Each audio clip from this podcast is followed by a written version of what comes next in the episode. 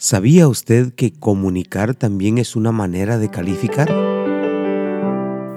Momentos con la palabra presenta En el punto, un desafío para la familia moderna con el pastor Leonel de León. El principio fundamental de la comunicación es que como seres sociales tenemos que comunicarnos.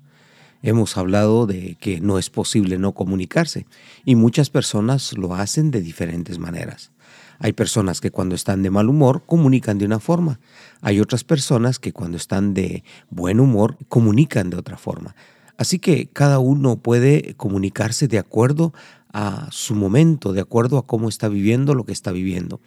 Muchas personas generalmente cuando van en la calle y llevan una actitud a veces un poco amargada, otros triste, otros alegre, es porque sus circunstancias justamente están modificando esa conducta.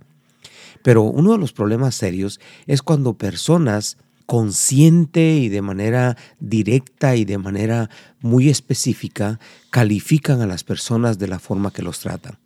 Por ejemplo, eh, clasificar a personas que tal vez no son de recursos como los que ellos tienen, o clasificar a las personas por el trabajo que tienen, o clasificar a las personas por el título o por alguna circunstancia que rodea a esta otra persona.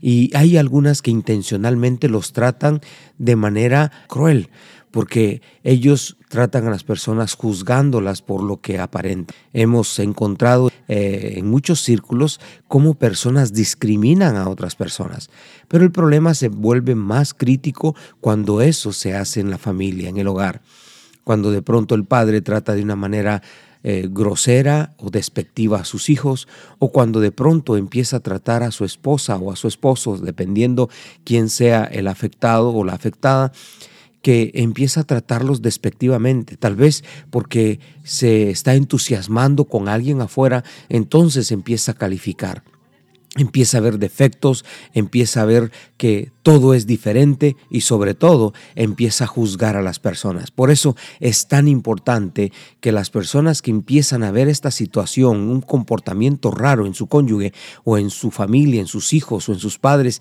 es necesario que lo compartan, que lo comenten y que busquen ayuda, porque esta comunicación al calificar a los otros podemos dañar como también podemos bendecir.